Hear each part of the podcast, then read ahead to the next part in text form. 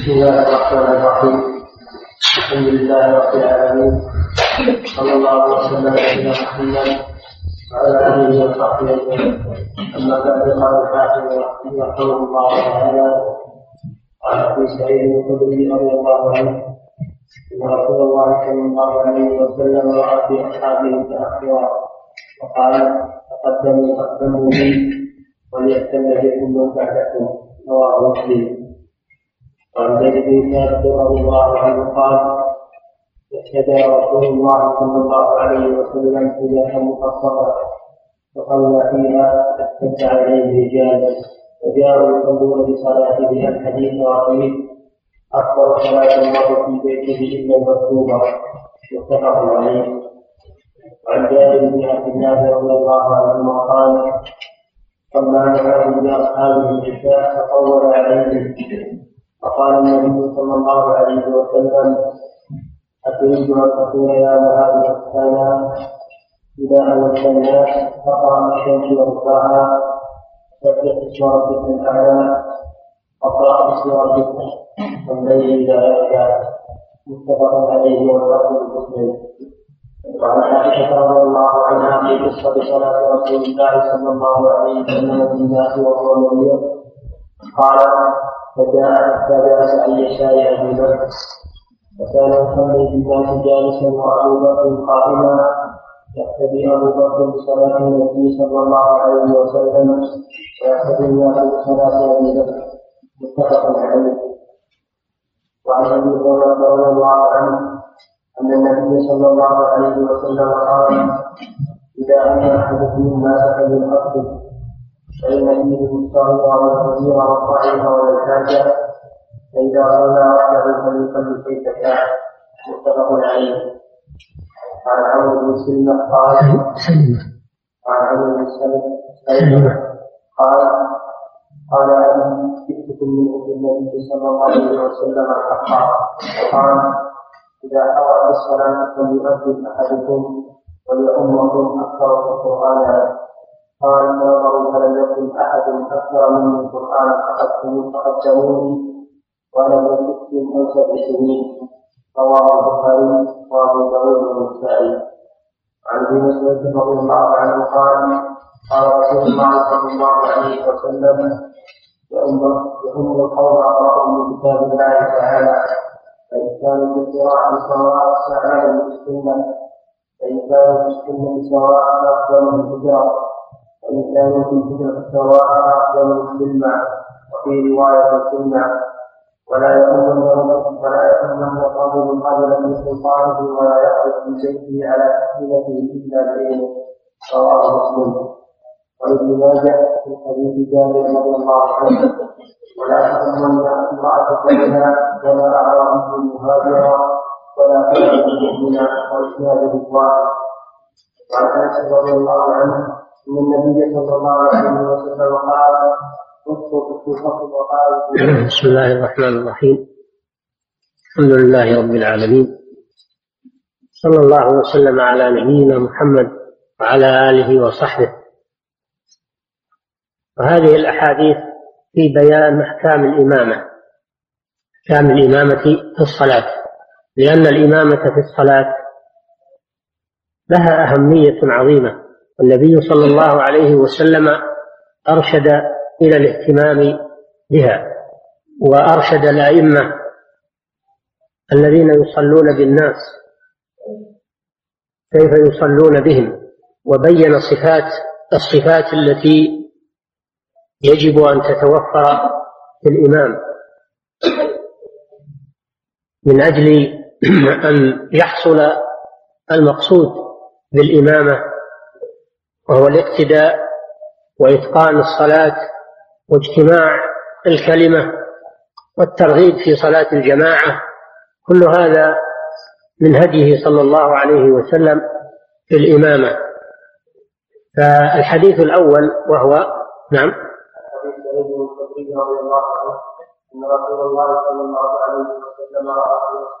الحديث الأول وهو عن أبي سعيد الخدري رضي الله عنه. أن النبي صلى الله عليه وسلم قال أن النبي صلى الله عليه وسلم رأى في أصحابه تأخرا فقال تقدموا فأتموا بي وليأتم بكم من خلفكم. ولا يزال قوم يتأخرون فيؤخرهم الله. وفي رواية فيؤخرهم الله في النار. رأى في أصحابه تأخرا أي عن الصف الأول. فقال تقدموا أي كونوا في الصف الأول. ثم بين صلى الله عليه وسلم الحكمة في فضل الصف الأول وهو أن الذي في الصف الأول يقتدي بالإمام يحصل له الاقتداء بالإمام مباشرة لأنه قريب منه وهذا أفضل من المتأخر. وأن المتأخر يقتدي بالصف الذي أمامه وليأتم بكم من خلفكم أو من بعدكم. يعني يقتدوا يقتدون بكم في أفعال الصلاة. فيحصل للصف الأول فضيلة التقدم والاقتداء بالإمام وفضيلة الاقتداء الاقتداء بهم فضيلة الاقتداء بهم في الصلاة. وهذا فضل عظيم وقد جاءت في فضل الصف الأول أحاديث. قد رغب النبي صلى الله عليه وسلم في الصف الأول قال لو يعلم الناس ما في النداء والصف الأول ثم لم يجدوا إلا أن يستهموا عليه لاستهموا. وفيه في هذا النهي عن التأخر عن الصف الأول. مهما أمكن الإنسان أن يكون في الصف الأول فإنه يحرص وإذا لم يمكن فإنه يكون في الصف الثاني وهكذا. فتكمل الصفوف الأول الأول فالأول ولا يبدأ صف جديد حتى يكمل الصف الذي أمامه. هذا هو هدي النبي صلى الله عليه وسلم في الصفوف. قال صلى الله عليه وسلم ألا تصفون كما تصف الملائكة؟ عند ربها قالوا وما تصف الملائكة؟ قال يكملون الصف الأول الأول. فهذا الحديث فيه فوائد عظيمة. الفائدة الأولى فيه فضيلة الصف الأول. وكل صف فإنه أفضل من الذي خلفه. ثانيا فيه أن الصفوف المتأخرة يقتدون بالصفوف الأمامية. في أفعال الصلاة ويجعلون الصف الذي أمامهم بمنزلة الإمام يقتدون به. فيكون كالمبلغ يكون الصف الأول كالمبلغ عن الإمام. المسألة الثالثة الحديث دليل على أن من كان في المسجد من كان داخل المسجد فإنه يقتدي بالإمام ولو كان بعيدا. إذا رأى من خلفه إذا رأى الإمام أو رأى من خلفه. من كان داخل المسجد فإنه يقتدي بالإمام إذا رآه أو رأى من خلفه. أو حتى لو لم يره ولا من خلفه إذا سمع التكبير لأن المسجد محل للاجتماع. فإذا سمع التكبير فإنه يقتدي ويصلي وراء الإمام ولو لم يره ولا من خلفه. كما يأتي في حديث احتجاز النبي صلى الله عليه وسلم حجرة في المسجد.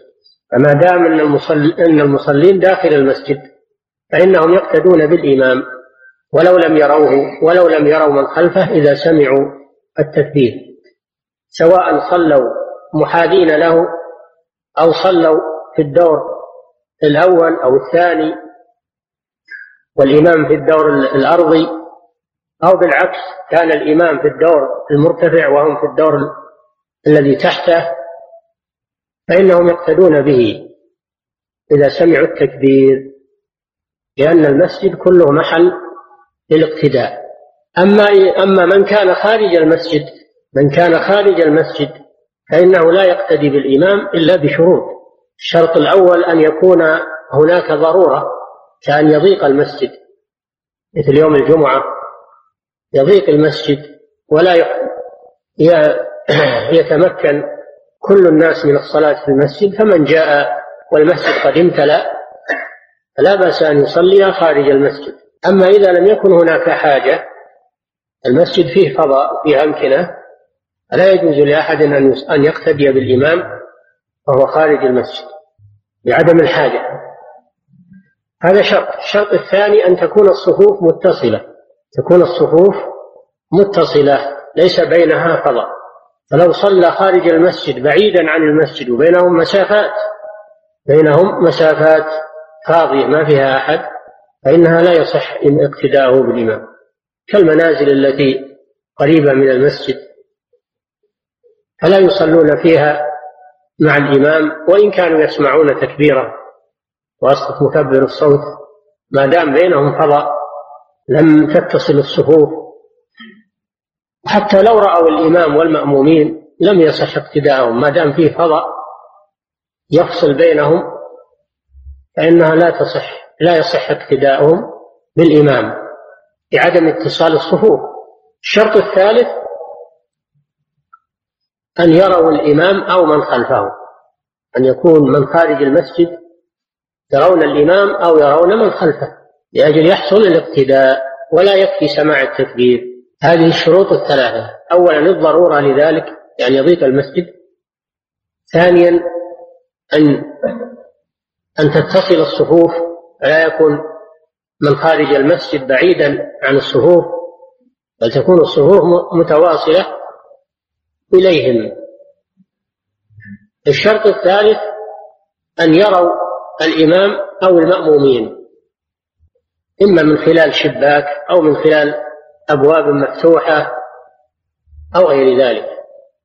فإذا فإذا توافرت هذه الشروط صح اقتداء من هم خارج المسجد بالإمام.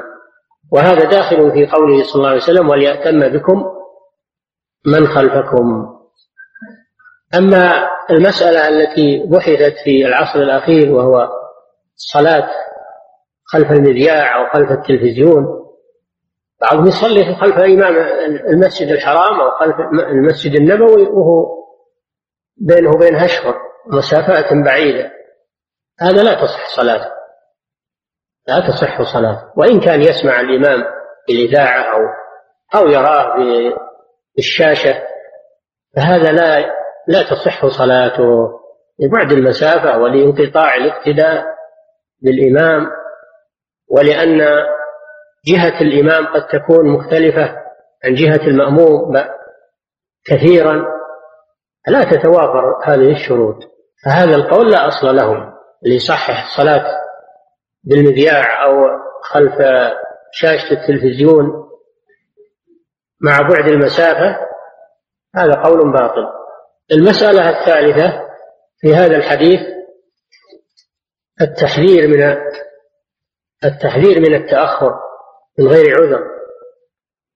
تأخير من التأخر عن الصف الأول من غير عذر لأن النبي صلى الله عليه وسلم يقول لا يزال قوم يتأخرون حتى يؤخرهم الله.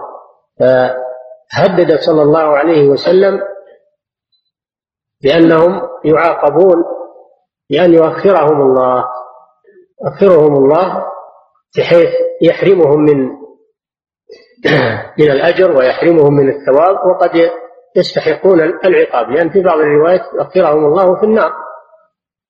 هذا فيه وعيد شديد. نعم. رضي الله عنه قال استجاب رسول الله صلى الله عليه وسلم صدقه المصطفى صلى فيها فاستدعى اليه رجال وجاء رجل بصلاته النبي وقيل أفضل صلاة أفضل صلاة المرء في بيته إلا. هذا الحديث عن زيد بن ثابت قال احتجز النبي صلى الله عليه وسلم حجرة في المسجد فتتبع إليه رجال فصلوا بصلاته وفيه أنه صلى الله عليه وسلم قال أفضل صلاة المرء في بيته إلا المكتوبة احتجز بالزاي احتجز بالزاي معناه اقتطع. اقتطع مساحة من المسجد. اقتطعها من أجل أن يخلو بها بربه ويجلس فيها لذكر الله عز وجل يخلو عن الناس فيها. وفي رواية احتجر بالراء أي اتخذ حجرة احتجر يعني اتخذ حجرة في المسجد. للغرض الذي ذكر الخلوة. الخلوة فيها بذكر الله عز وجل.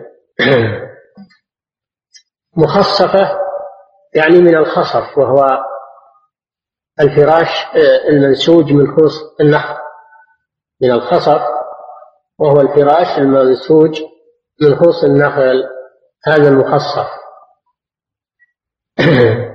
وكان يصلي فيها بالليل عليه الصلاة والسلام. كان يصلي في هذه الحجرة بالليل يتهجد فيها. فتتبع إليه رجال من الصحابة. جاءوا ورأوه رأوا رأسه صلى الله عليه وسلم من خارج من خارج الحاجز وسمعوا صوته فصلوا بصلاته. صاروا يقتدون به النافلة في صلاة التهجد.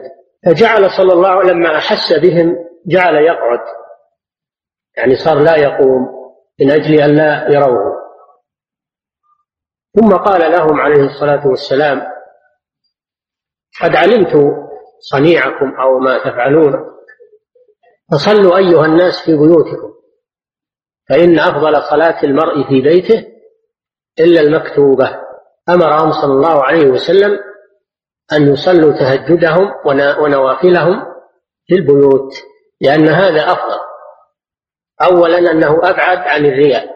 ثانيا أنه يعمر البيت بذكر الله وينور البيت بذكر الله وطاعته. في الحديث مثل البيت الذي يذكر الله فيه والبيت الذي لا يذكر الله فيه كمثل الحي والميت. وفي الحديث الآخر إن الشيطان يفر من البيت الذي تقرأ فيه سورة البقرة. ففي الصلاة النوافل في البيوت عمارة لها بذكر الله وفي الحديث الآخر لا تتخذوا بيوتكم قبورا لا تتخذوا بيوتكم لا تتخذوا قبري عيدا ولا تتخذوا بيوتكم قبورا بمعنى تحرمونها من الصلاة النوافل وذكر الله لأنها تصبح كالقبر ومعلوم أن المقابر لا يصلى فيها منهي عن الصلاة. فيها. فلا تشبهوها بالمقابر بل أحيوها بالصلاة وذكر الله عز وجل. إلا المكتوبة وهي الفريضة الصلوات الخمس فهذه لا تجوز صلاتها في البيوت إلا من عذر. الصلوات الخمس يجب أداؤها مع الجماعة في المساجد ولا يجوز أن يصليها الإنسان في بيته ويترك المسجد إلا من عذر كما سبق. فهذا الحديث فيه فوائد عظيمة. الفائدة الأولى فيه جواز احتجاز شيء من المسجد وستره لأجل الخلو فيه لعبادة الله والاعتكاف وذكر الله فيه. إذا كان هذا لا يضر لا يضر بالناس لا يضر بالمصلين ولا يضايق المسجد. إذا كان هذا لا يضايق المسجد ولا يضر بالمصلين. كان يكون المسجد واسعا أو أن الاحتجاز هذا يكون في الليل ويرفع في النهار كافتتاح الفرصة للناس يصلون ويكون هذا الاحتجاج في وقت لا يضايق الناس فلا بأس بذلك. المهم أنه ما يترتب عليه ضرر للمصلين لفعل النبي صلى الله عليه وسلم. هذه فائدة. الفائدة الثانية هذا الحديث فيه فيه جواز صلاة الجماعة في النافلة بعض الأحيان. النافلة النوافل منها ما تشرع له الجماعة كصلاة الاستسقاء والكسوف والتراويح هذا تشرع له الجماعة. أما بقية النوافل فلا تشرع لها الجماعة مثل صلاة الضحى تهجد في الليل تحية المسجد كل النوافل ركعتي الطواف كل النوافل. المداومة على الجماعة فيها لا يجوز. لكن لو صليت بعض الأحيان جماعة فلا لا بأس. من غير ترتيب واتفاق من غير ترتيب واتفاق. وإنما حصل هذا يعني صدفة. فلا بأس أن يصلوا جماعة صلاة الضحى صلاة الليل أو غير ذلك من النوافل. لا بأس. ما لم يكن هذا يداوم عليه ويرتب له. لأن هؤلاء الصحابة صلوا مع النبي صلى الله عليه وسلم ولم ينكر عليهم ذلك ولم يقل صلاتكم باطلة. وكذلك لما قام صلى الله عليه وسلم من الليل قام ابن عباس وصلى إلى يساره ثم أداره عن يمينه صلى معه ابن عباس وقام أيضا من الليل وصلى معه حذيفة بن اليمان وصلى في بيت عتبان بن مالك كما سبق لكم وصلوا خلفه جماعة. نافلة هذه نافلة. وفي بيت أم سليم صلى عليه الصلاة والسلام فيه وصلى خلفه جماعة وأم سليم خلفهم. الحاصل أنه إذا صليت النافلة جماعة في بعض الأحيان فلا بأس بذلك. أما المداومة على ذلك فهذا لا يجوز إلا في التراويح وفي الكسوف. والاستسقاء الذي وردت به الأدلة. المسألة الثالثة وهي التي ساق المصنف الحديث من أجلها أيضا. المصنف ساق الحديث لبيان جواز صلاة الجماعة في النافلة لأن الباب باب صلاة الجماعة. وساقه أيضا من أجل الاقتداء والائتمام لأننا الآن في أحاديث الإمامة والاقتداء. المسألة الثالثة فيه جواز الاقتداء بالإمام وإن كان بينه وبين المأمومين حائل. وإن كان بينه وبين المأمومين حائل. لأنه كان بينهم وبين النبي صلى الله عليه وسلم حائل وهو الحاجز. وهذا قلنا إذا كان في المسجد فلا بأس. أما إذا كان خارج المسجد فلا بد من الشروط التي أسبقناها لكم ففيه جواز الاقتداء بالإمام وإن كان دونه حائل. إذا كان هذا في المسجد إذا سمع صوته أو سمع صوته ورآه. المسألة الرابعة في الحديث دليل على أن صلاة النافلة أفضل منها في الم... أن صلاة النافلة في البيت أفضل من صلاتها في المسجد.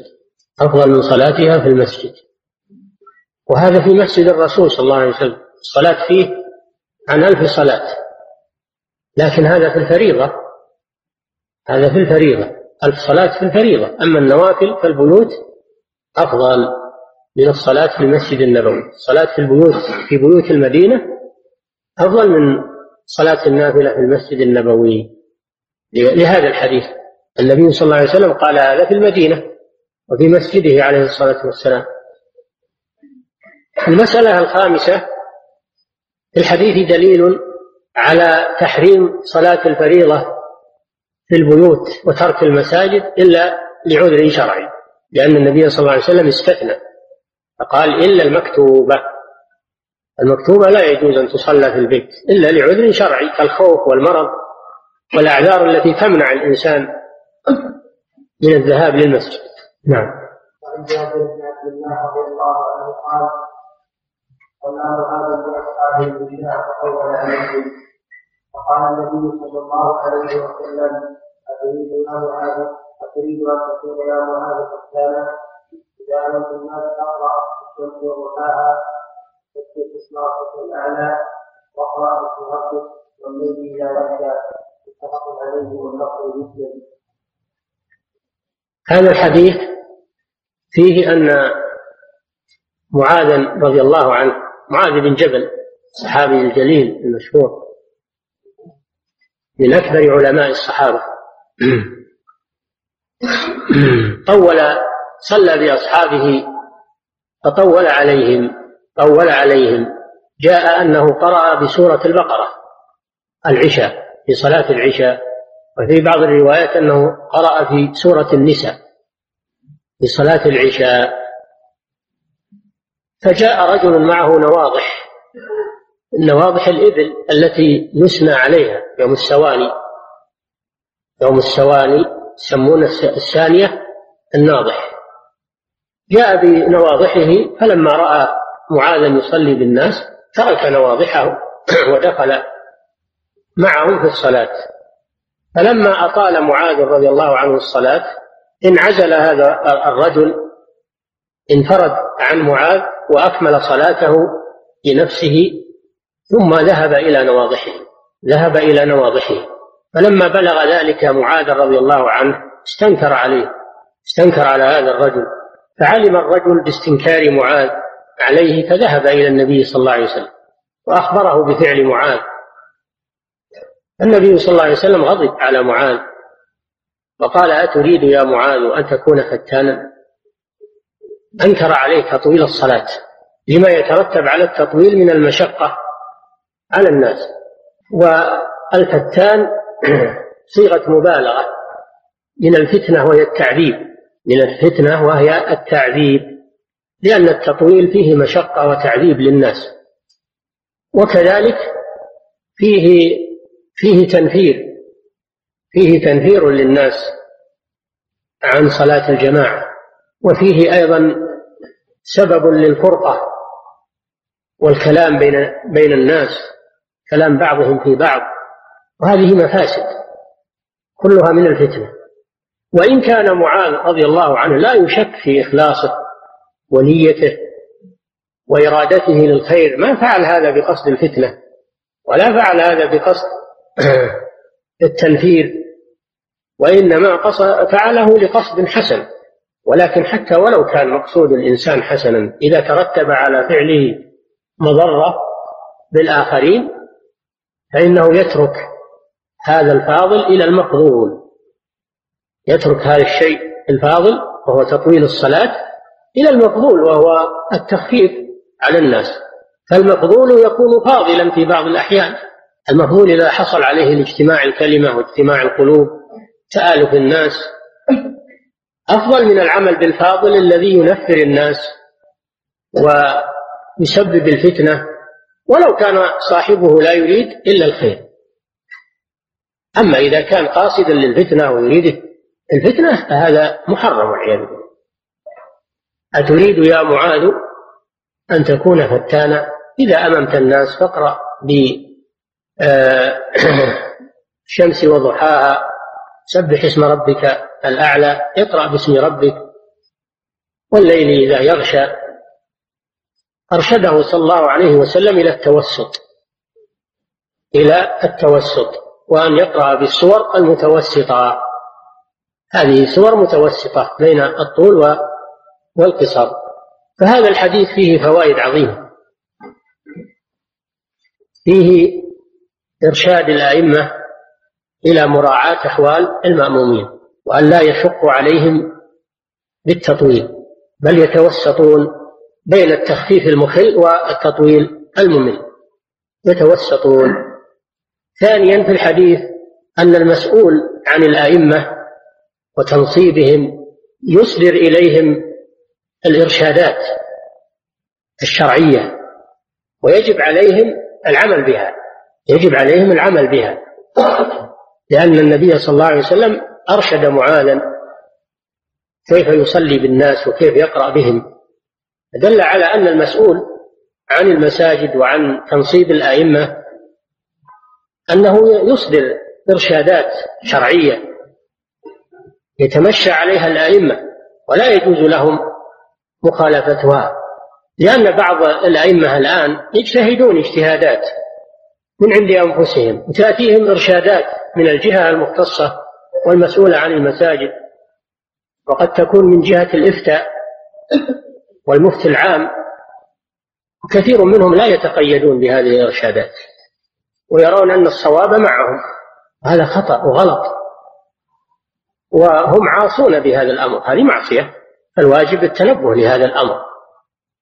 نعم إذا كانت الإرشادات تخالف الشرع إذا كانت الإرشادات أو الأوامر التي صدرت إليهم تخالف الشرع فلا طاعة لمخلوق في معصية الخالق.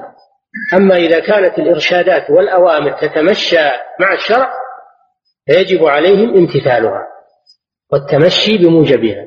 فإن النبي صلى الله عليه وسلم أنكر على معاذ تطويله بالناس ووصفه بالفتان وأرشده كيف يصلي بالناس. الصلاة التي لا يترتب عليها مضرة بالناس. فيجب العمل بذلك. المسألة الرابعة الرابعة الثالثة المسألة الثالثة فيه جواز مفارقة الإمام للحاجة. إذا عرض للمأموم حاجة لا يستطيع أن يستمر مع الإمام فله أن ينفرد ويكمل الصلاة لنفسه وينصرف. كما لو عرض له مرض لا يستطيع الاستمرار مع الإمام أو تذكر شيئا من شؤونه يفوت عليه كما لو خشي ضياع ماله هذا الرجل لما خشي على نواضحه انفرد عن معاذ وأكمل الصلاة وأقره النبي صلى الله عليه وسلم. ما قال له أعد الصلاة؟ فدل على أنه يجوز عند الحاجة للمأموم أن ينفرد عن إمامه وأن يكمل صلاته لنفسه ويسلم وينصرف لحاجته وهذا من تيسير هذه الشريعة. هذا من يسر هذه الشريعة والحمد لله. المسألة الخامسة قالوا هذا الحديث أصل في صحة صلاة المفترض خلف المتنفل. أصل في صحة صلاة المفترض خلف المتنفل. كيف؟ قالوا لأن معاذ رضي الله عنه كان يصلي مع النبي صلى الله عليه وسلم لمحبته للصلاة خلف النبي صلى الله عليه وسلم. ثم يخرج ويصلي بقومه. فتكون صلاته بقومه له نافلة ولهم فريضة. فدل على صحة صلاة المفترض خلف المتنفل لأن النبي صلى الله عليه وسلم لم ينكر على معاذ. فعله هذا. إلا أنه أنكر عليه التطويل فقط. نعم. عن عائشة رضي الله عنها في قصة صلاة رسول الله صلى الله عليه وسلم الناس وهو مريض قالت فجاء حتى جلس بلسان أبي بكر. كان يصلي بالناس جالسا وأبو بكر قائما يقتدي أبو بكر بصلاه النبي صلى الله عليه وسلم ويقتدي الناس بصلاه أبي بكر متفق عليه. هذا الحديث تقدم الكلام عليه مع حديث إنما جعل الإمام ليتم به وفي آخره وإذا صلى قاعدا فصلوا قعودا أجمعين أو اجمعون وقلنا هناك الحديث الأول يفيد ان أنه يجب القعود خلف الإمام الراتب إذا صلى إذا اعتل وصلى قاعدا. وهذا الحديث يعارضه حيث إن الناس وأبا بكر يصلون قياما والنبي صلى الله عليه وسلم قاعد. والإمام هو النبي صلى الله عليه وسلم. وأبو بكر ومن خلفهم مأمومون وصلوا قياما. فما الجمع بين الحديثين؟ الحديث فيه الأمر بالقعود خلف الإمام إذا قعد من من مرض وهذا الحديث فيه القيام خلف الإمام إذا صلى قاعدا لمرض. كما ذكرنا عن الإمام أحمد رحمه الله. أنه جمع بين الحديثين بجمع جيد استحسنه الأئمة وهو أن الإمام الراتب إذا بدأ الصلاة وهو قاعد يجب على المأمومين القعود خلفه. وهذا هو الذي فعله صلى الله عليه وسلم بهم لما انفكت قدمه وزاروه فصلى بهم. وأمرهم بالجلوس خلفه. صلى بهم قاعدا وأمرهم بالجلوس خلفه لأنه بدأ الصلاة بهم قاعدا فيلزمهم القعود. أما إذا بدأ الإمام الصلاة قائما وعرض له عارض عرض له عارض فقعد فإن المأمومين يتمون الصلاة قياما عملا بحديث عائشة هذا. الذي كان في مرض موته صلى الله عليه وسلم. لأن أبا بكر رضي الله عنه بدأ الصلاة بهم قائما. الإمام أبو بكر في غياب النبي صلى الله عليه وسلم. والنبي صلى الله عليه وسلم هو الذي أمر أن يؤم الناس.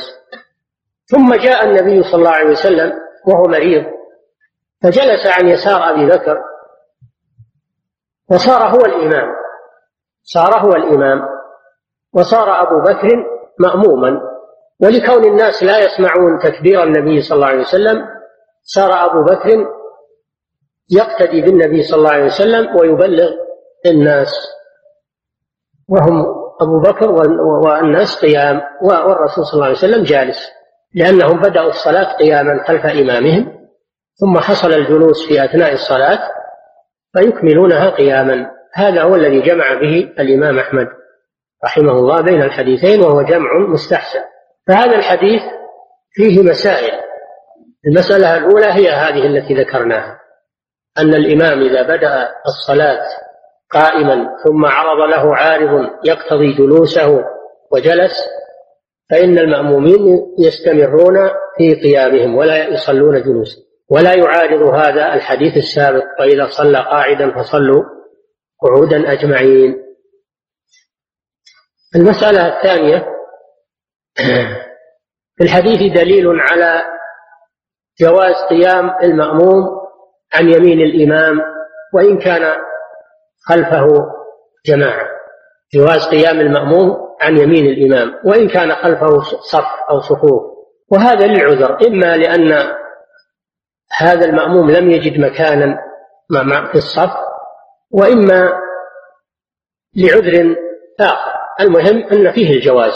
فيه الجواز أن يقوم المأموم أو بعض المأمومين عن يمين الإمام وإن كان خلفهم صفوف متصلة لأن أبا بكر قام عن يمين النبي صلى الله عليه وسلم. المسألة الثالثة في الحديث دليل على جواز اتخاذ المبلغ. اتخاذ المبلغ في الصلاة. إذا كان المأمومون لا يسمعون صوت الإمام فيجوز أن يتخذ مبلغ يسمع الناس التكبير لفعل أبي بكر مع النبي صلى الله عليه وسلم. المسألة الثالثة في الحديث دليل على جواز نية على نية على جواز نية الإمامة في أثناء الصلاة. فإن النبي صلى الله عليه وسلم إنما جاء في أثناء الصلاة وصار إماما. وهذا يحتاج إليه فيما لو عرض للإمام عارض يقتضي أن ينصرف أو يجعل مكانه أحد ويصلي خلفه هذا يحتاجه الناس في بعض الأحوال. لو عرض للإمام عارض يقتضي أن لا يستمر في الإمامة. إما لعارض يقتضي خروجه من الصلاة أو يقتضي أن يتخلف في في الصف ويصلي مع الناس. فإنه لا بأس أن يكمل الصلاة بهم إمام آخر.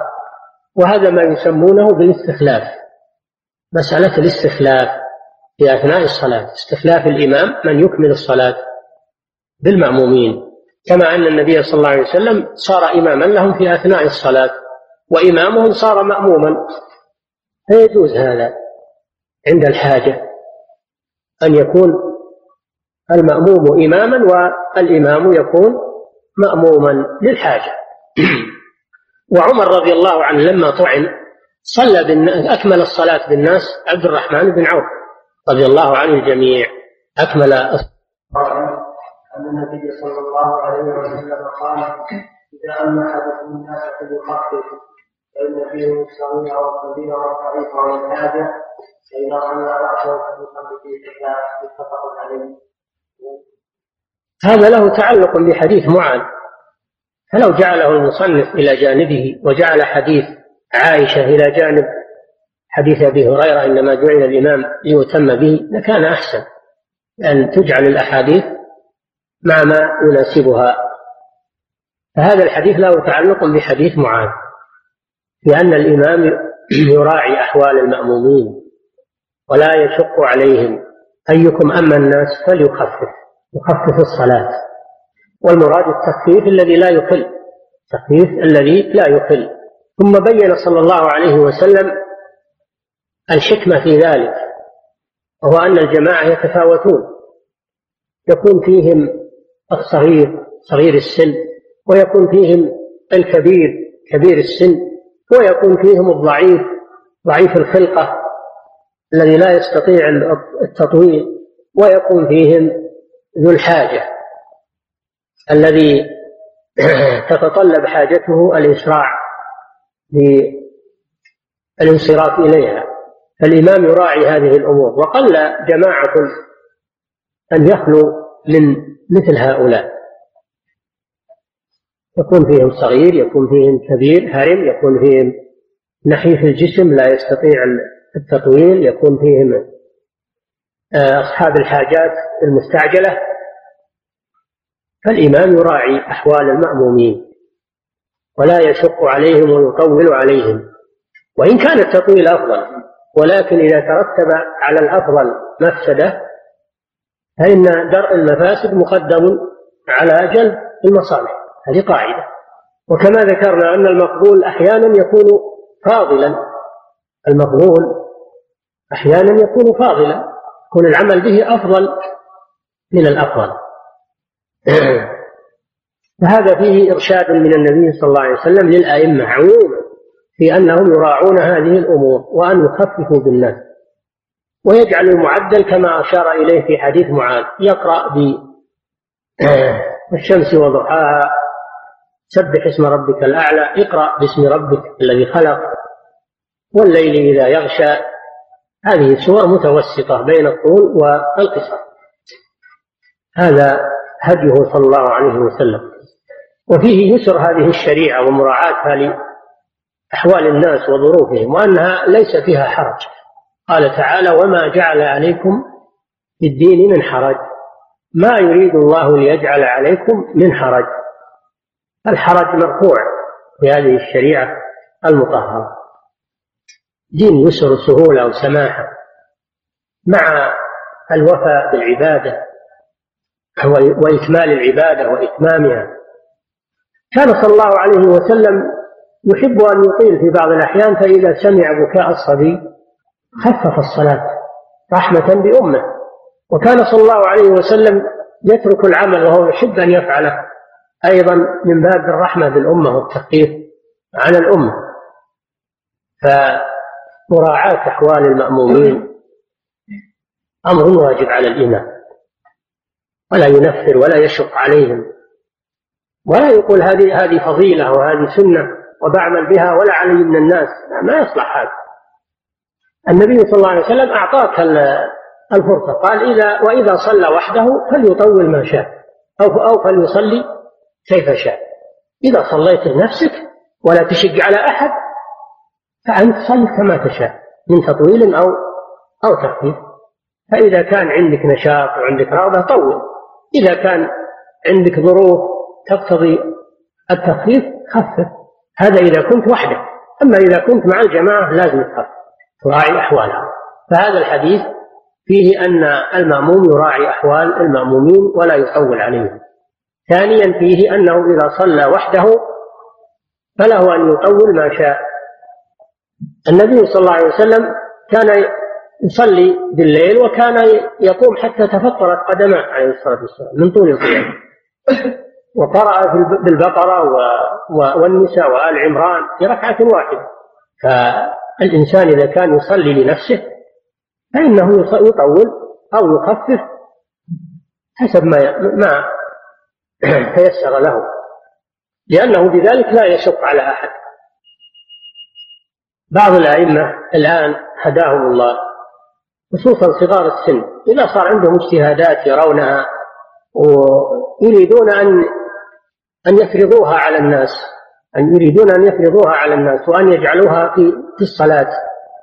ولو شق ذلك على المأمومين. هذا خلاف سنة الرسول صلى الله عليه وسلم. إذا كنت ترى آراء أو عندك اجتهادات اعمل بها في نفسك. اعمل بها في نفسك أنت. أما أنك تفرضها على الناس وتشق على الناس فيها هذا لا يجوز. هذا خلاف هذا الحديث. أيكم أما الناس فليخفف. وإذا صلى لنفسه فليصلي كما شاء. النبي صلى الله عليه وسلم ربطه بالمأمومين. أما إذا صار وحده فلا حرج عليه لأن له الاختيار وله أن يختار الأفضل والأطول. وما يراه من السنن يطبقه من كان أنه بذلك لا يترتب عليه مفسدة ومضرة بأحد. نعم. بعضهم يشبك صلاة التراويح أو التهجد يشبكها كلها بسلام واحد. ويقول هذا أفضل أو هذا سنة. طيب أنت إذا صليت وحدك اعمل هذا. أما أنك تعمل هذا بالمأمومين وتربطهم بالصلاة من أولها إلى آخرها بسلام واحد هذا بين أمرين. إما أن يصلوا خلفك وهم كارهون وإما أن ينفروا ولا يصلون معك تنفرهم من الصلاة. فهذا أمر ينبغي للأئمة مراعاته أن يكون عندهم فقه في دين الله عز وجل وأن يراعوا أحوال الناس ويتجنب ما ينفر الناس وما يشق على الناس وما يحصل فيه سوء تفاهم بين الناس حتى إن بعضهم حصل بينه وبين جماعته نفرة وعداوة. من أجل هذه الأمور. نعم.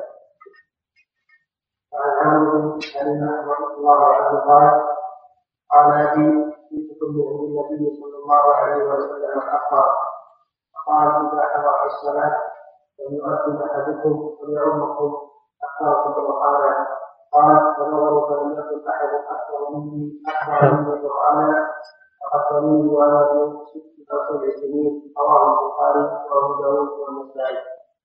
هذا الحديث عن عمرو بن سلمة الجوني رضي الله عنه. قال قال أبي سلمة جئتكم من عند النبي صلى الله عليه وسلم حقا. كان قد وفد على النبي صلى الله عليه وسلم ثم رجع إلى قومه. فقال قد جئتكم من عند النبي صلى الله عليه وسلم حقا. حقا هذا منصوب على النيابة عن المصدر أي نبوة حقا. من عند النبي صلى الله عليه وسلم نبوة حقا قال صلى الله عليه وسلم إذا حضرت الصلاة فليؤذن أحدكم وليؤمكم أكثركم قرآنا. قال عمرو فنظروا فوجدوني أكثر أكثرهم قرآنا فقدموني وأنا ابن ست سنين أو سبع سنين. هذا الحديث فيه صفات الإمام الصفات التي تتوفر في الإمام فقوله صلى الله عليه وسلم إذا حضرت الصلاة فليؤذن أحدكم. هذا فيه دليل على أن الأذان يكون عند دخول الوقت ولا يجوز قبل دخول الوقت إلا ما استثني من أذان الفجر وأذان الأول يوم الجمعة. أذان مستثنيان ولا بد معهما من الأذان عند دخول الوقت. لا يقتصر عليهما. فمن أذن الأول لا بد أن يؤذن أذانا ثانيا عند دخول عند طلوع الفجر. وفي يوم الجمعة لا بد من الأذان عند دخول الإمام. لا يقتصر على الأذان الأول الذي قبل الوقت.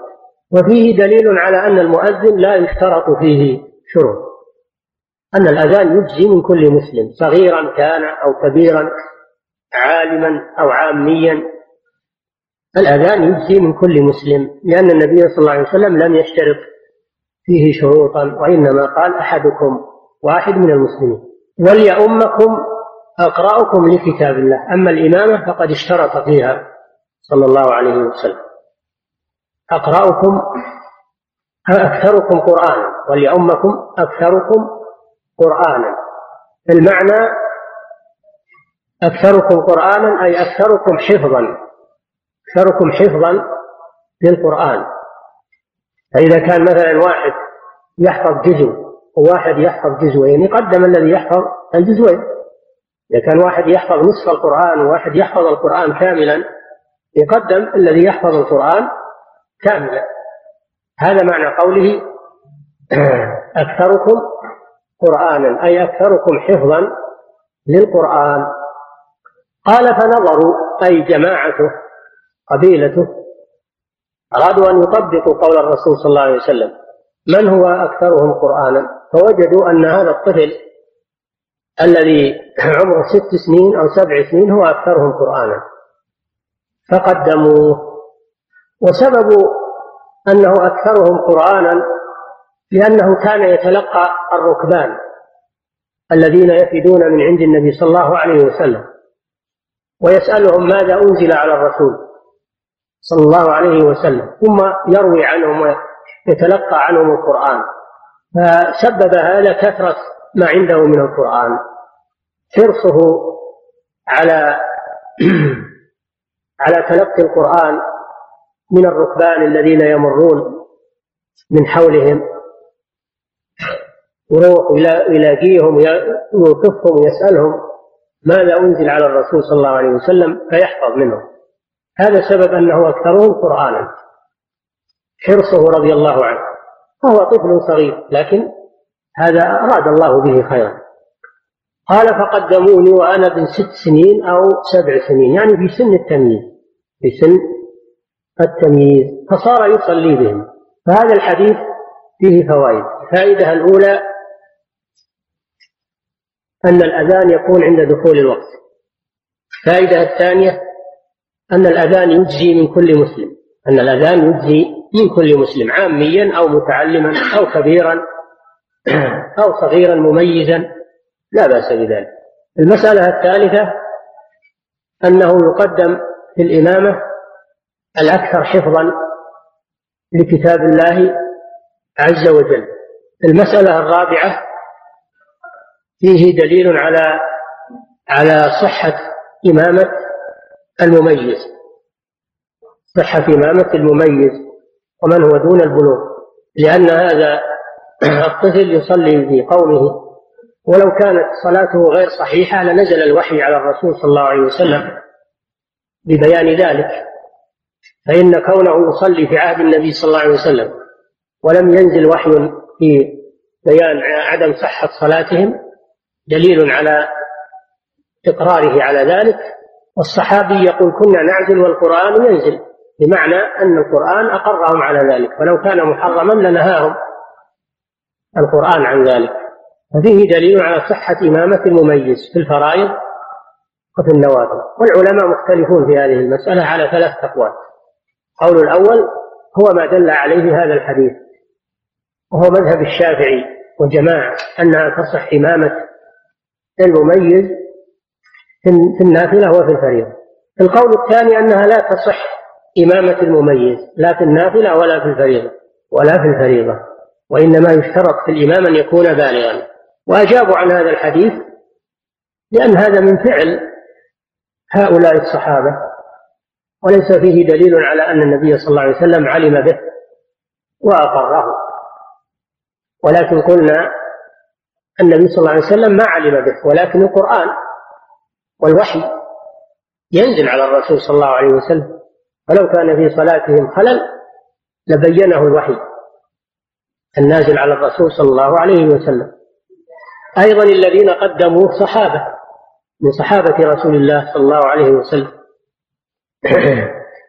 القول الثالث وهو قول أحمد ومالك وجماعة أنها تصح إمامة الطفل في النافلة دون دون الفريضة تصح إمامة الطفل في النافلة. دون الفريضة لأن النافلة يتوسع فيها ما لا يتوسع في الفريضة. ولكن الراجح هو القول الأول صحة إمامة المميز في النافلة والفريضة. هذا هو القول الصحيح. المسألة الكم؟ ها؟ الخامسة في الحديث دليل على فضل العلم. لأن هذا الطفل ميز على الأكابر وقدم عليهم بسبب العلم ففيه دليل على فضل العلم. قد قال الله تعالى يرفع الله الذين آمنوا منكم والذين أوتوا العلم درجات. نعم. عن ابن مسعود رضي الله عنه قال قال رسول الله صلى الله عليه وسلم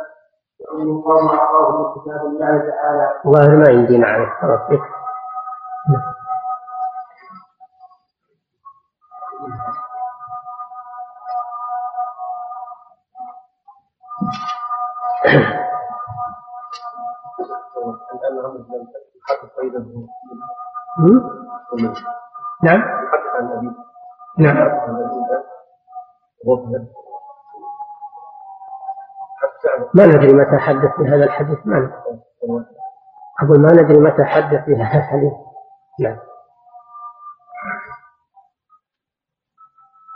قصدك أن الطفل يروي. نعم يروي. يروي. نعم.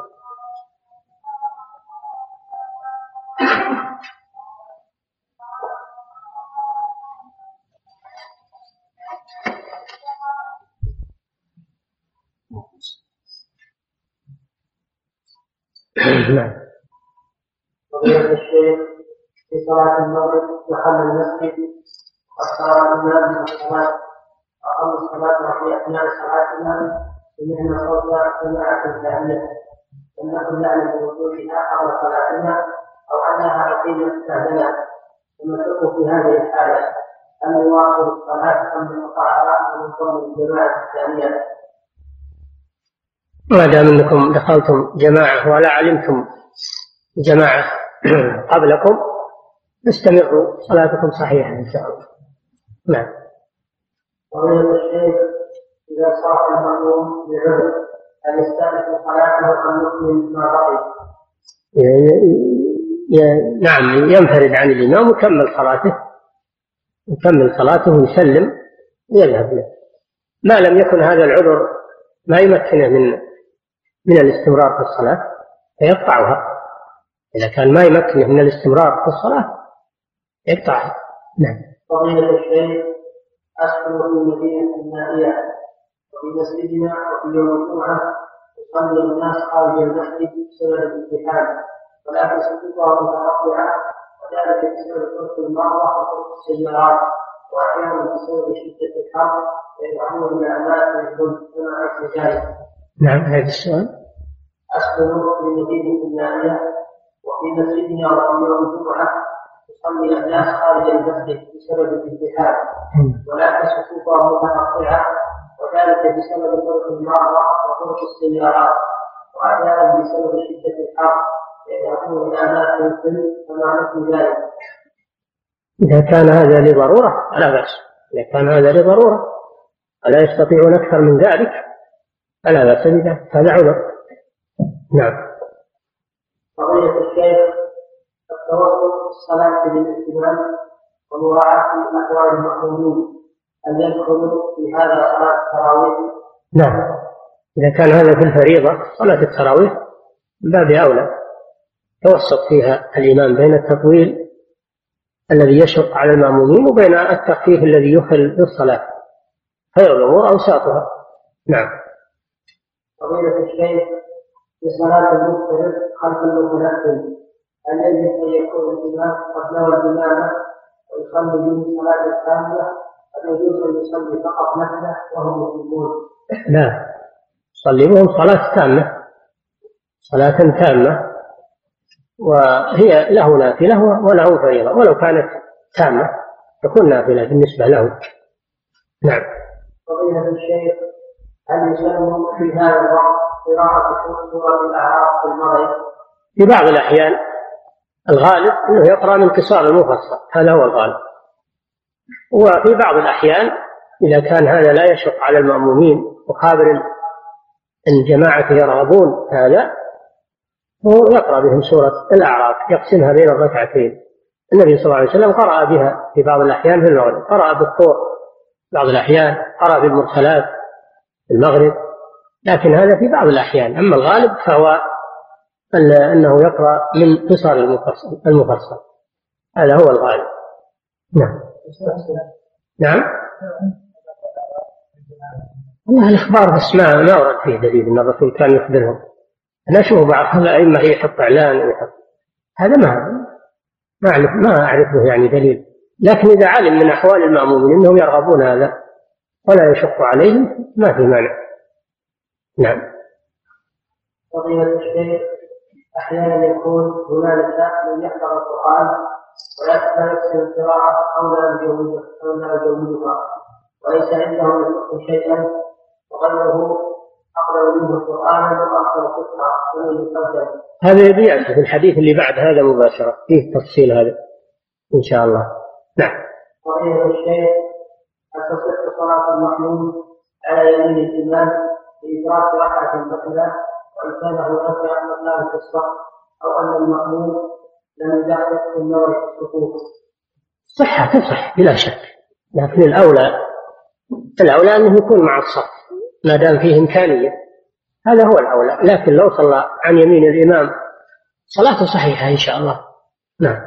فضيلة الشيخ إذا أدرك رجل من الجماعة فلما سلم الإمام اهتم به رجل آخر ومجلس الجماعة ما حكم صلاتهما؟ هذا جائز. هذا جائز ولكن كون هذا الذي جاء متأخرا يصلي وحده أحسن. خروجا من الخلاف. وأيضا ربما يأتي ناس آخرون يصلي معهم لا يستعجل. ولو دخل مع الإمام اللي يكمل صلاته هذا جائز. ما نقول إنه باطل. نعم. يوجد في مكان العمل في المستشفى مسجد صغير ولكن لا يأتي الجميع المصلين ويوجد غرفة في الدولة ولكن لا يرى الإمام وأحد من المصلين ولا يسمع الصوت إلا في المكبر. فهل يجوز الصلاة في هذه الغرفة أو الانتظار إلى أن ينتهوا؟ ويصلوا يصلى جماعة التحيات في مثل هذه الحالة يصلون في غرفتهم جماعة ثانية يصلون حالهم جماعة ثانية ما دام ما في إمكانية يصلون جميع. فلا مانع أنهم يصلون جماعات في غرفهم أو في أدوارهم. إن أمكن أنهم يجتمعون يصلون جميع أصحاب الدائرة كلهم هذا واجب. إذا ما أمكن يصلون على حسب حالهم. نعم. إذا انتقض الوضوء بعد التسليمة الأولى وقبل أن يسلم الثانية كما الحكم يعيد الصلاة لأن لأن التسليمة الثانية من أركان الصلاة الفريضة. من أركان صلاة الفريضة التسليمتان. فيعيد الصلاة لأنه انتقض وضوءه قبل أن يكملها. نعم. فضيلة الشيخ ما حكم الصلاة خلف المسعى في الحرم؟ إذا لم تكن الصفوف متصلة. هذا فيه خلاف وما دام ما ما في ضرورة يدخل يدخل يصلي مع الصفوف من داخل. لأن إذا صلى خلف المسعى وفيه إمكانية أنه يدخل ويصير مع الصفوف. صلاته مختلف فيها خلاف قوي. لا يعرض نفسه للخطر. نعم. ها؟ لا ما يصلى فيها. ما يصلى فيها. يصلون جماعة لحالهم إذا صار لهم عذر يصلون لحالهم في بيوتهم. أما أنهم يصلون مع الحرم لا. إلا لو ضاق الحرم واتصلت الصفوف إلى بيوتهم لو ضاق الحرم واتصلت الصفوف إلى بيوتهم قلنا مثل ما سمع. نعم. فضيلة الشيخ ما رأيكم في صلاة النساء في مكان منفصل في مؤخرة المسجد بحيث لا يرون الإمام والصف الأخير من صفوف الرجال. لا بأس بذلك إذا سمعنا التكبير ومكانهم داخل المسجد سمعنا التكبير فلا بأس ولو لم يرون الإمام ولا من خلفه. يكفي سماع التكبير داخل المسجد. نعم. فضيلة الشيخ دخلت المسجد والإمام قد رفع من الركوع ولكن الصف الأخير تأخر قليلا وأدركت الركوع مع الصف الأخير.